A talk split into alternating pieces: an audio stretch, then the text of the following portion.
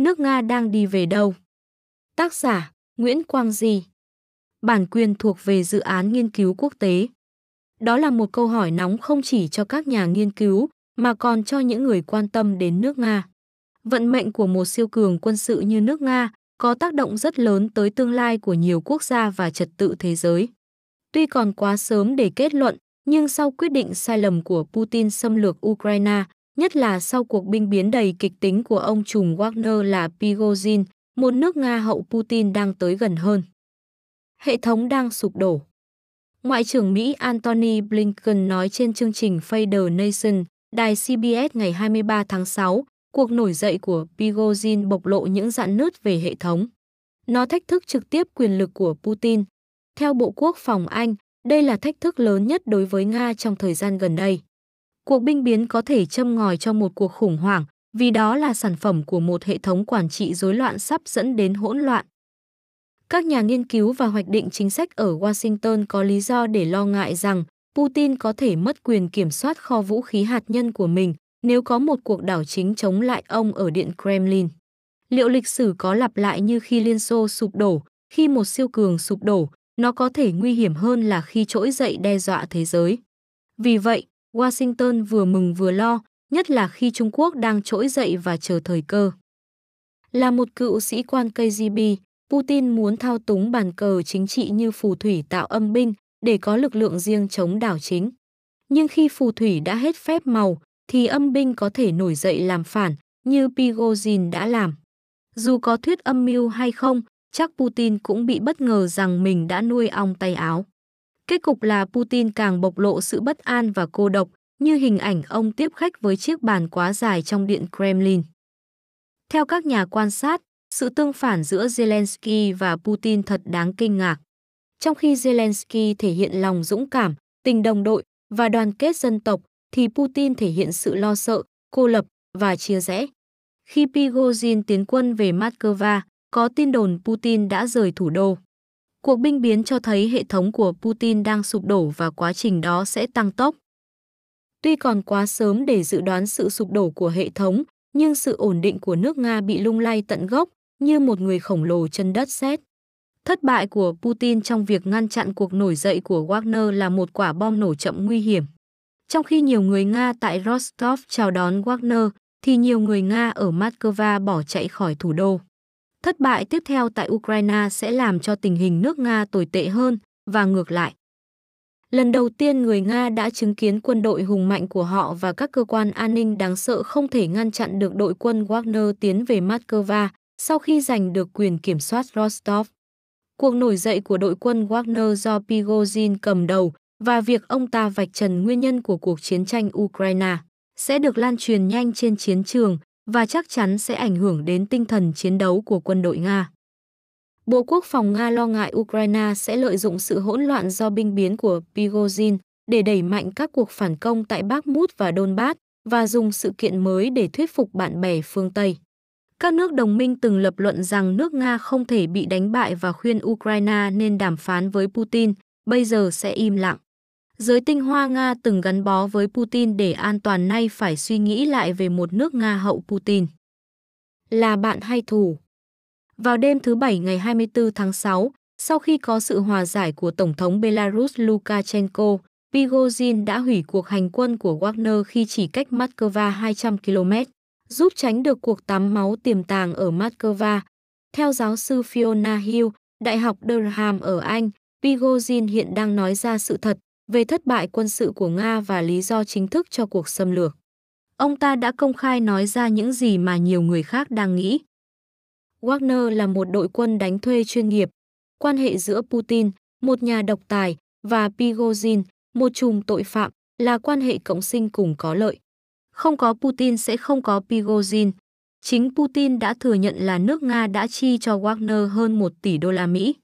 Vì vậy, Wagner đã phục vụ rất đắc lực cho những mục tiêu quân sự của Putin ở nước ngoài, không chỉ ở Ukraine hiện nay mà còn ở một số nước châu Phi trước đây.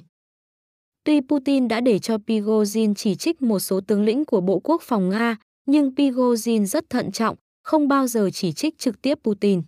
Nhưng khi Putin ủng hộ quyết định thống nhất quân đội của Bộ Quốc phòng, Prigozhin quyết không chịu từ bỏ quyền kiểm soát tập đoàn Wagner và không chịu sáp nhập nó vào quân đội Nga. Prigozhin buộc phải đi nước cờ thế, dù biết đó là hành động thách thức Putin. Hơn 20.000 chiến binh Wagner dưới quyền Prigozhin đã thiệt mạng trong trận chiến đẫm máu ở Bakhmut. Khi đội quân Wagner có nguy cơ bị xóa sổ, Prigozhin buộc phải làm binh biến. Quyết định tiến quân về Moscow xuất phát từ tình huống tuyệt vọng, chứ không định đảo chính để lật đổ Putin. Theo một số nguồn tin, kế hoạch binh biến của Prigozhin đã bị lộ. Tình báo của cả Nga và phương Tây đã biết trước kế hoạch đó ít nhất hai ngày. Tuy Pigozhin thừa biết tiến quân vào Moscow sẽ đi vào cửa tử, nhưng không còn sự lựa chọn nào khác mà phải đi một nước cờ thế. Vì vậy, khi Tổng thống Belarus Lukashenko đứng ra làm trung gian hòa giải, thì Pigozhin vội vồ lấy như chiếc phao cứu sinh, chấp nhận rút quân ngay để sống lưu vong. Putin cũng nhân nhượng cho Pigozhin, kẻ phản bội và khủng bố được giữ lại mạng sống vì lưu vong ở Belarus cũng như cá nằm trên thớt. Cuộc binh biến của Wagner đã tạo cho Ukraine một cơ hội vàng để phản công, đuổi quân Nga ra khỏi những vùng bị chiếm đóng.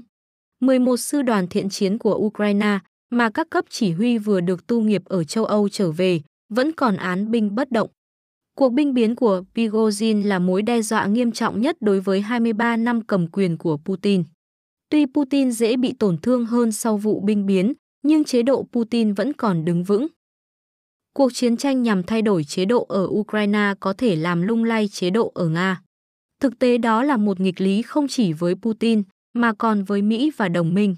Một nước Nga hậu Putin sẽ diễn ra nhanh hơn là người ta tưởng. Đó là một cuộc cách mạng nhỏ trước một cuộc cách mạng lớn và là bước đầu của màn chót đối với Putin. Chưa phải lần cuối. Prigozhin đã được sự ủng hộ của mấy thế lực mạnh nhất nước Nga, một là cơ quan tình báo quân đội GRU, hai là cơ quan an ninh quốc gia FSB, ba là chính bản thân Putin. Sự quản lý lỏng lẻo của GRU, sự nhân nhượng của quân đội và sự che chở của Putin đã tạo cho Prigozhin và Wagner một vị trí đặc biệt như kiêu binh trong một triều đình thời Trung Cổ. Nhưng nước Nga của Putin hiện nay không phải là nước Nga của Peter Đại Đế. Đối với Wagner, GRU có vai trò quan trọng nhất, tin tưởng rằng Wagner vẫn hữu ích cho họ. Việc sử dụng các tập đoàn quân sự tư nhân làm nhà thầu phù hợp với mô hình chiến tranh mới của thế kỷ 21, không chỉ ở Nga mà còn ở Mỹ và các nước khác. Wagner vừa là sự tiếp nối của truyền thống cũ, vừa phản ánh xu hướng mới về chuyển đổi quyền lực với sự xuất hiện của các tập đoàn tư nhân là trung tâm quyền lực mới. Theo các chuyên gia, các nhà độc tài như Putin thường có ảo tưởng về quyền lực. Nhưng chế độ của Putin hóa ra dễ bị tổn thương hơn nhiều so với vẻ cứng rắn bên ngoài. Các tổn thất nhanh chóng của quân đội Nga tại Ukraine và sự yếu kém của họ đã buộc Putin phải dựa nhiều hơn vào Wagner nhưng hệ quả là Prigozhin đã cạnh tranh với Bộ Quốc phòng Nga và vượt khỏi tầm kiểm soát. Theo các nguồn tin tình báo, hơn 35.000 binh sĩ Nga thiệt mạng và 154.000 người bị thương, trong khi Nga mất 2.000 xe tăng và 900 xe bọc thép. Chỉ tính từ tháng 12 năm 2022 đến tháng 5 năm 2023, hơn 20.000 quân Nga đã thiệt mạng và 80.000 người bị thương.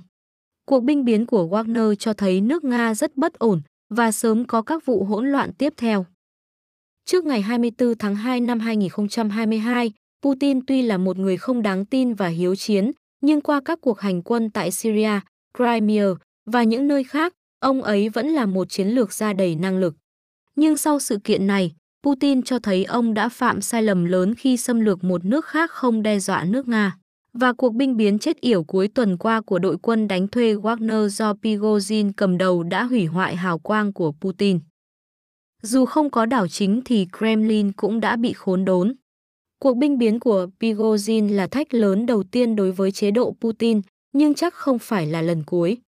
Phương Tây không thể làm được gì hơn là để cho sự kiện chính trị này tiếp diễn như một bi hài kịch. Những gì đã diễn ra trong ba ngày qua là một cảnh báo về tương lai đen tối của nước Nga. Chỉ trong vòng một ngày, cuộc binh biến của Prigozhin đã tạo ra một sự hỗn loạn lớn. Cuộc chiến ở Ukraine đã bào mòn nguồn lực của nước Nga và cuộc binh biến của Wagner càng làm cho nước Nga bất ổn, đặt Moscow trước các thách thức nội bộ mới. Chắc Prigozhin không phải là thách thức cuối cùng.